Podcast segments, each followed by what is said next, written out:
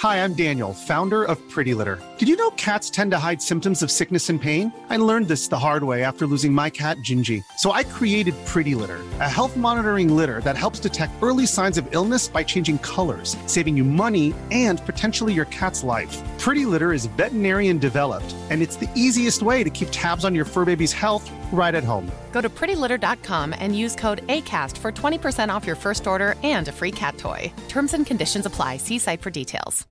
One size fits all seems like a good idea for clothes until you try them on. Same goes for healthcare. That's why United Healthcare offers flexible, budget friendly coverage for medical, vision, dental, and more. Learn more at uh1.com. This is Internet Marketing.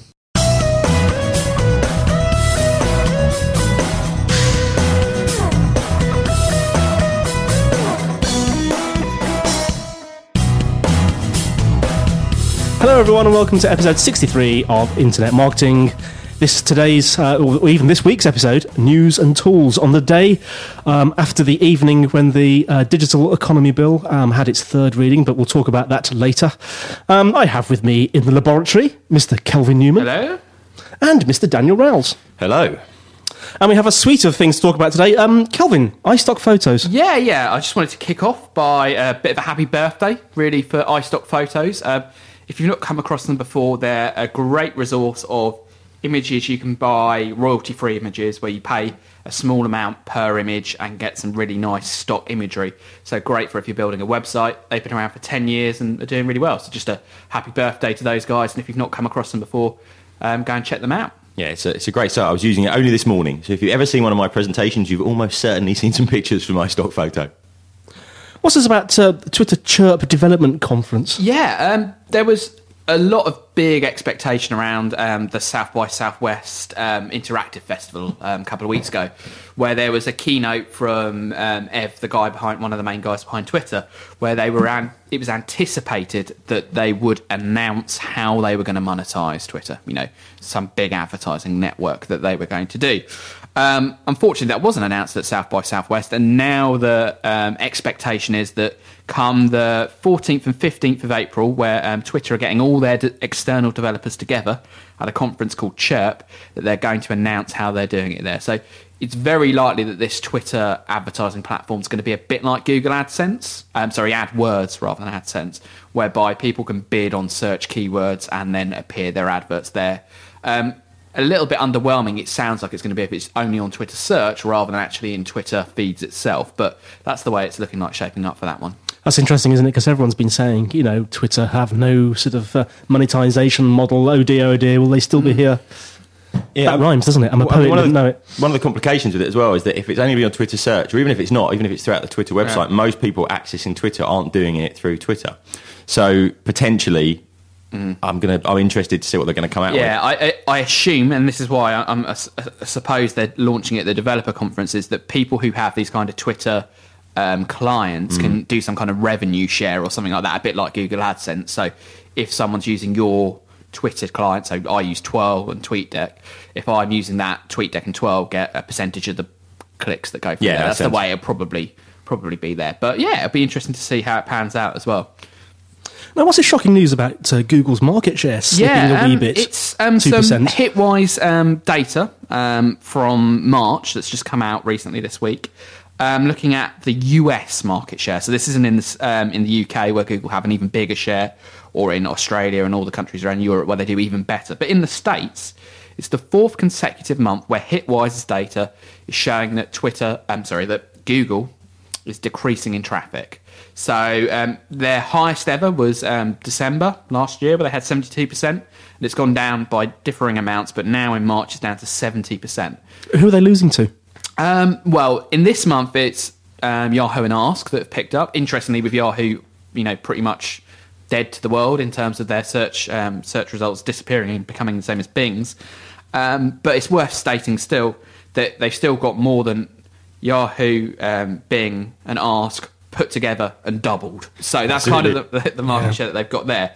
But it's interesting because we always just assume Google are always getting better and better, when actually it seems like they might not be doing quite so well over the last couple of months. I mean, interestingly, that Yahoo have been running a massive advertising campaign at the moment as well. So there's a probably all that above the line advertising Mm. is probably having an impact on the amount of traffic that's going through to Yahoo. Mm. And I wonder if that will be a temporary thing or an ongoing thing. Yeah. And, and the other thing is that you can now uh, in Yahoo put your Twitter feed Mm. and you can put your Facebook profile information on the front page of Yahoo. So it's becoming much more of a portal like it Yeah. used to be again as well.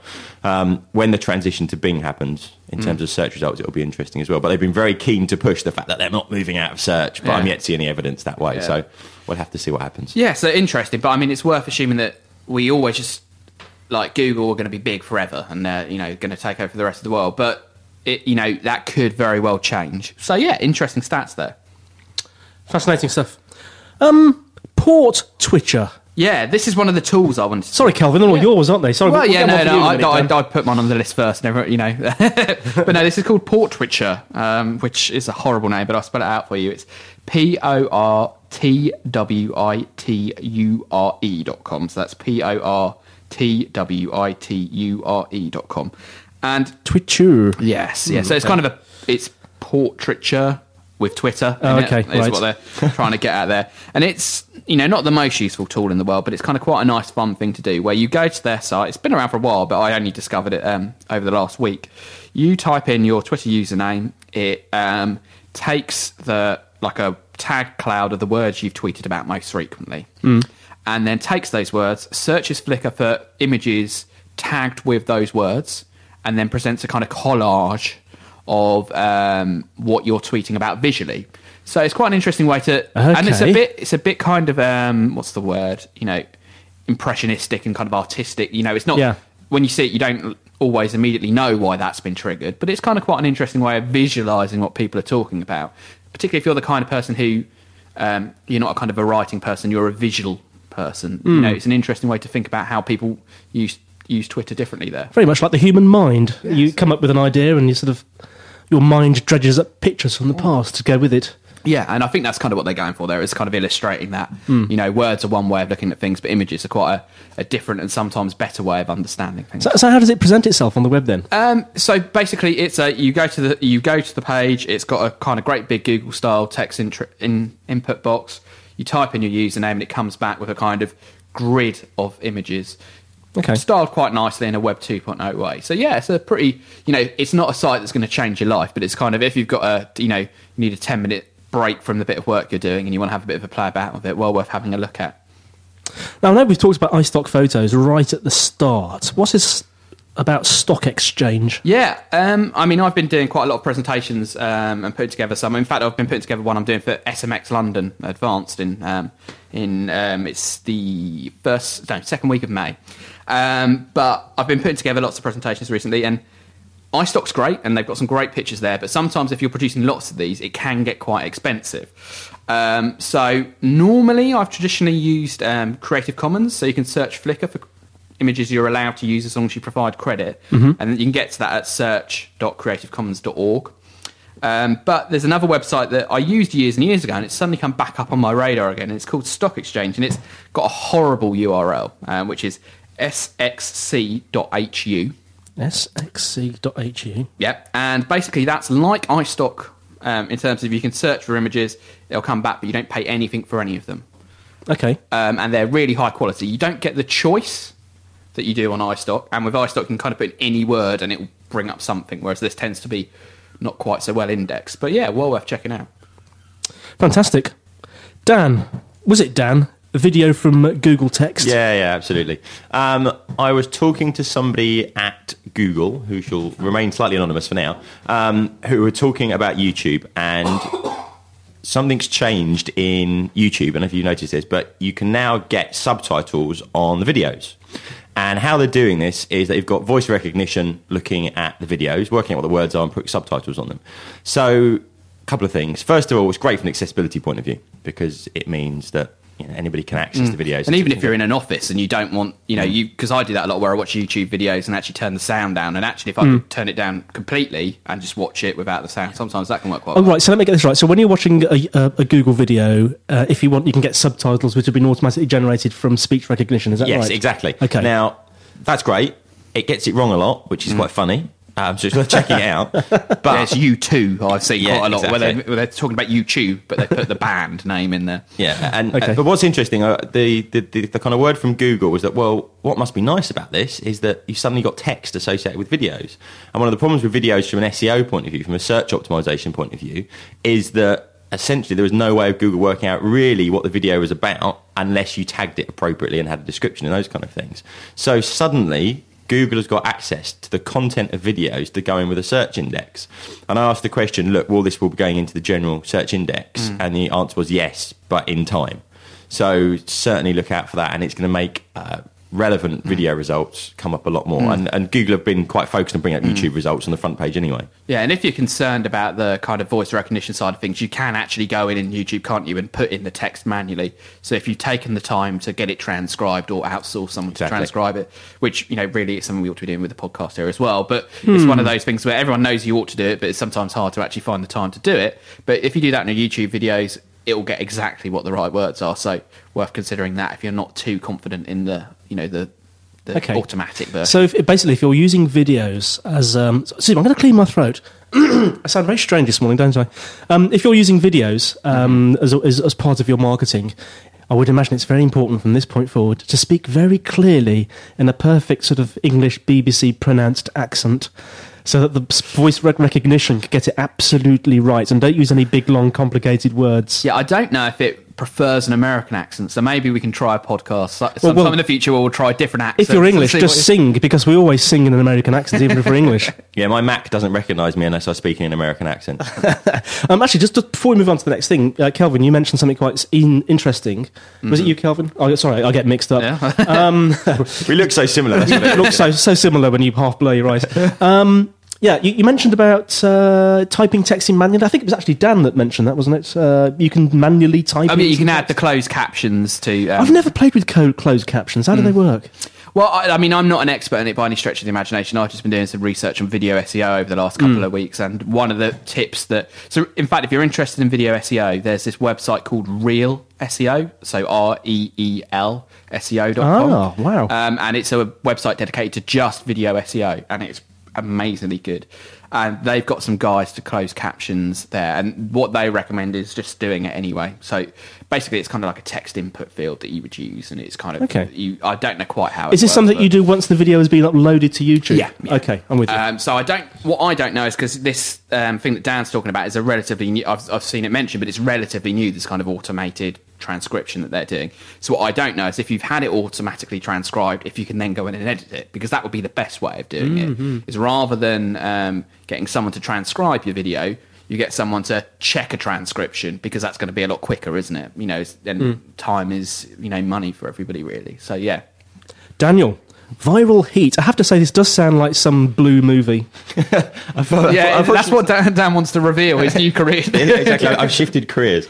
Now, um, what it is that the, for a long time we're doing lots of talks on social media and talking about brand monitoring, all those kind of things. And for a long Hi, I'm Daniel, founder of Pretty Litter. Did you know cats tend to hide symptoms of sickness and pain? I learned this the hard way after losing my cat, Gingy. So I created Pretty Litter, a health monitoring litter that helps detect early signs of illness by changing colors, saving you money and potentially your cat's life. Pretty Litter is veterinarian developed, and it's the easiest way to keep tabs on your fur baby's health right at home. Go to prettylitter.com and use code ACAST for 20% off your first order and a free cat toy. Terms and conditions apply. See site for details. I'm Sandra, and I'm just the professional your small business was looking for. But you didn't hire me because you didn't use LinkedIn jobs. LinkedIn has professionals you can't find anywhere else, including those who aren't actively looking for a new job but might be open to the perfect role, like me. In a given month, over 70% of LinkedIn users don't visit other leading job sites. So if you're not looking on LinkedIn, you'll miss out on great candidates like Sandra. Start hiring professionals like a professional. Post your free job on linkedin.com/achieve slash achieve today. Hey there, it's Michelle Norris. I'm host of a podcast called Your Mama's Kitchen. When I travel, I'm usually looking for a way to find a taste of home when I'm not at home. And one of the things I love to do when I am at home is entertain. And Airbnb allows me to do that. When I was in California recently, I rented a house that had a great kitchen. And when we were sitting around the table, we're all thinking, we're in someone else's house. Someone could be in all of our homes as well. If you have a home, but you're not always at home, you have an Airbnb. Your home might be worth more than you think. Find out how much at airbnb.com/slash host. time brand monitoring tools have been very expensive. So just to explain what a brand monitoring tool is, you could put in your company name or your product name and the tools will check blogs, discussion forums, they'll look at what's going on in Twitter and they'll just track up when that particular phrase is being mentioned and they'll give you some sort of reporting. Now, the really clever ones would also say, is the mention positive or negative? What percentage of people are talking about it? And so on and so forth. Unfortunately, a lot of these platforms cost thousands of pounds per month. So either companies were too small to use them, or even the bigger companies, they didn't have buy in at the level where they could commit the budget to actually spending this much money. Now, a tool that I've been using recently is Viral Heat.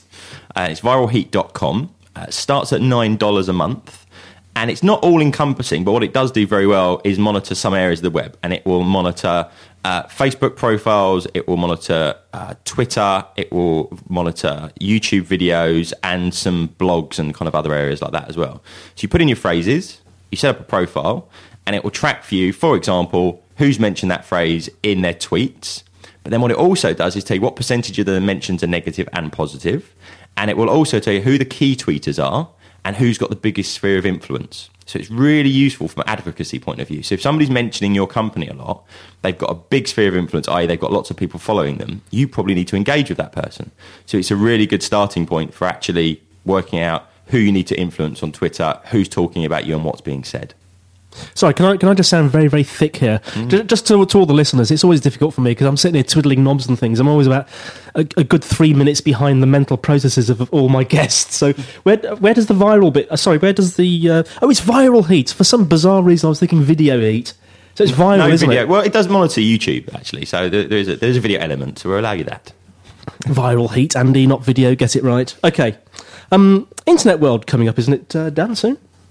Yeah, absolutely. Um, just a quick one. Thank you to all the people that came up and saw me at Technology for Marketing. Um, I did a few talks there, and lots of people came up and said, Hi, I listened to the podcast, just wanted to say hello. So thank you for doing that. And just to let people know that I am speaking at uh, Internet World on the 29th of April as well. Uh, and I'm doing a talk on social media and social media monitoring, I think, which is about 2.30 in the afternoon or something like that. So um, feel free to come and say hello, and mm. be really here to, pleased to hear from me if you're. Is Internet World one of the ones where the tickets are uh, free? Yeah, is that because yeah. I get confused as to which ones are the ones that? Just, so yeah, well worth going along. Yeah, absolutely. In yeah. London, yeah. Internet World Technology for Marketing, both in London, Earls Court. Uh, and essentially, you fill in a form, they get all your details, bombard you with spam emails afterwards. Yeah. But, uh, well, of course, they don't do spam, obviously, no, or anything no. like that. But highly targeted, highly email targeted emails based on your requirements. Uh, but essentially, yeah, it's free to get in. So come and say hello if you're there. I'd be more than happy to have a chat. Definitely, definitely a, a date for the diary there, 29th of April. That's, that's presumably all day. Uh, yeah, it's all day. And the venue, just again? It's Earls Court. Earls Court. Um, I'm going to talk about the de- the D bill, the digital economy bill, but just before I talk mm. about the digital economy bill, and uh, we'll start a discussion and a debate about it. Um, are you doing another secret screencast? Yeah, Mr. yeah, um, yeah. We did a couple of these. These are sort of secret screencasts where they're video captures of some interesting things you can do that we share with the listeners. We don't want everyone to know about them, so we make them a little bit harder to get. So we're being a little bit sneaky there. So what all I ask is, I will send you this month's one, um, which is on how to m- create a free tool to uh, monitor Yahoo answers for questions that are relevant to your industry.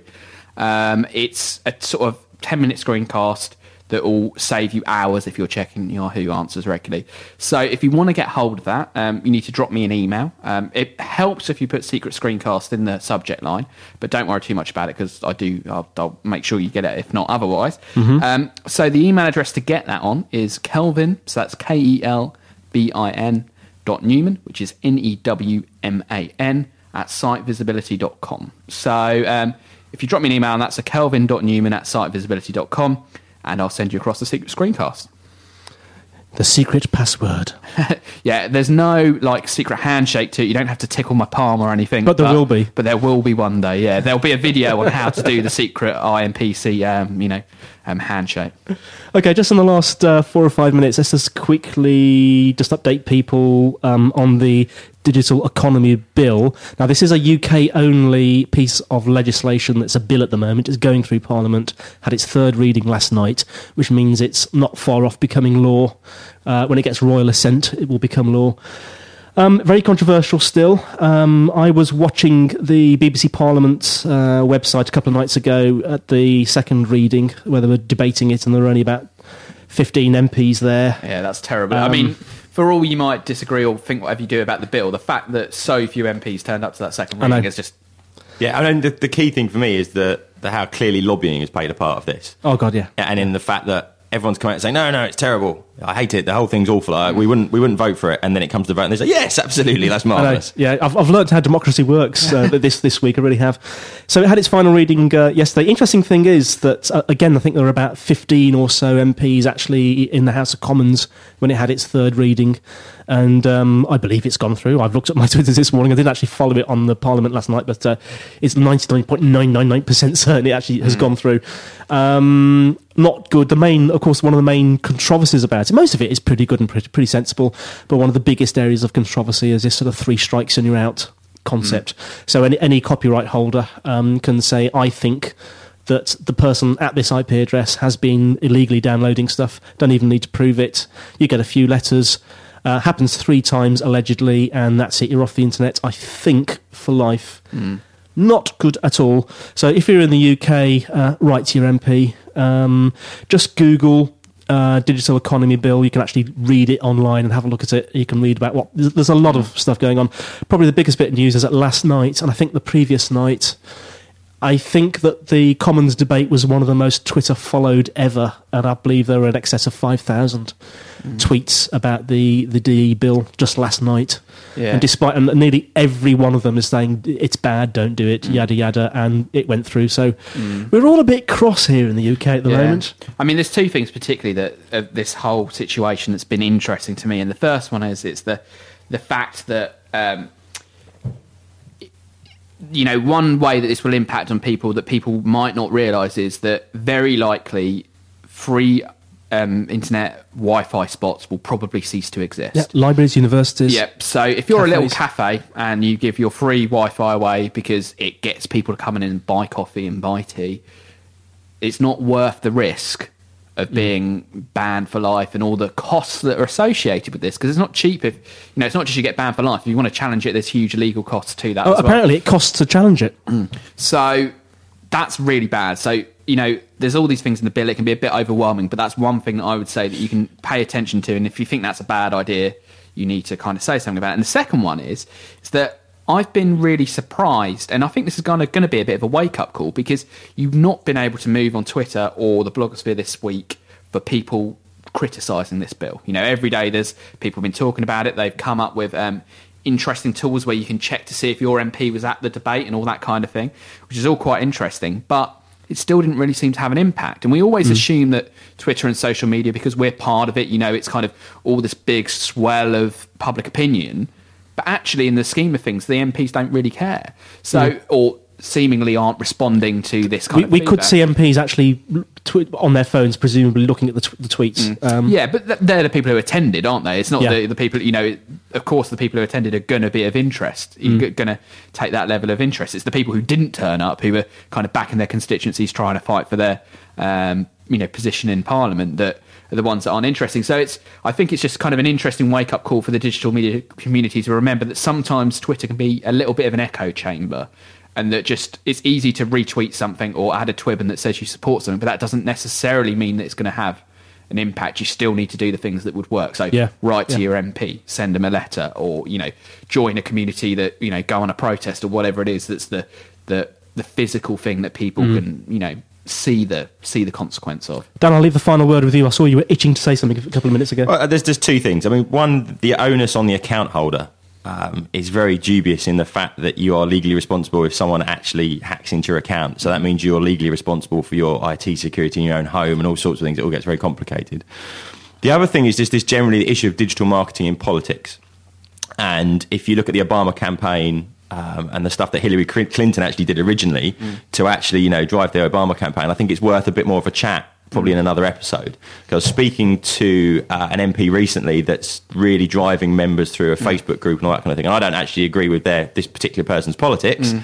but they're actually proving it's very very effective way of driving driving the issue. Mm. But I think Kelvin's completely right. It's easy to get noise with Twitter, but actually he's found that different channels like Facebook, when you've actually got more engagement, it's not mm. just talking. There's a bit more feedback. That's actually yeah. worked more. I actually think in the run up to the election, maybe we could do a podcast special about politics because there's a campaign that I'm involved with to some extent um, that is, a lot of social media people are getting involved in, which is about Vince Cable. Yeah, it's called in, um, in, Vince Cable, mm. um, and it's a kind of non-party political campaign um, that is trying to get, in the event of a hung parliament, Vince Cable, the Liberal Democrat, so he's the sh- the chancellor, the shadow chancellor for the third party in UK politics, if you're not familiar. So he's not in Labour, he's not in the Conservatives, which are the two major parties, suggesting that he should be the Conservative.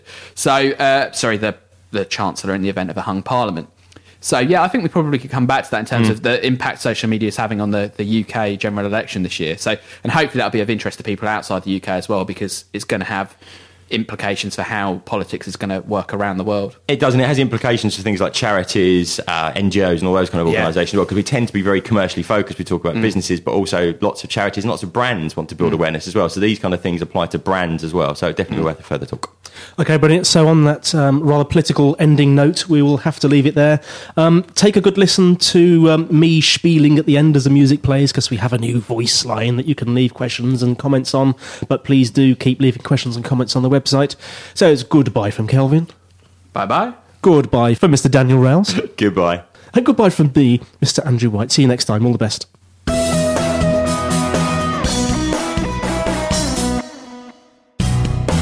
Well, that's it for today. Thank you so much for listening. You can find us on the internet at www.internetmarketingpodcast.org, where you'll find show notes, links, and instructions on how to subscribe.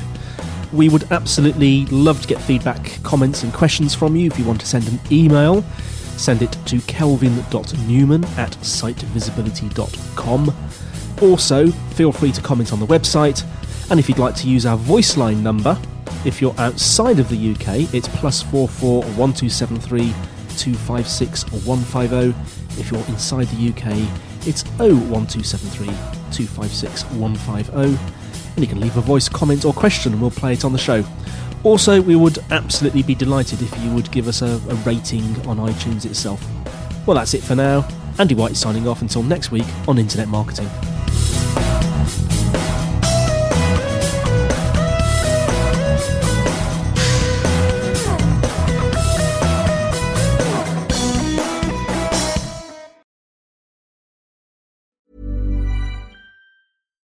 Hi, I'm Daniel, founder of Pretty Litter. Cats and cat owners deserve better than any old fashioned litter. That's why I teamed up with scientists and veterinarians to create Pretty Litter. Its innovative crystal formula has superior odor control and weighs up to 80% less than clay litter. Pretty Litter even monitors health by changing colors to help detect early signs of potential illness. It's the world's smartest kitty litter. Go to prettylitter.com and use code ACAST for 20% off your first order and a free cat toy. Terms and conditions apply. See site for details.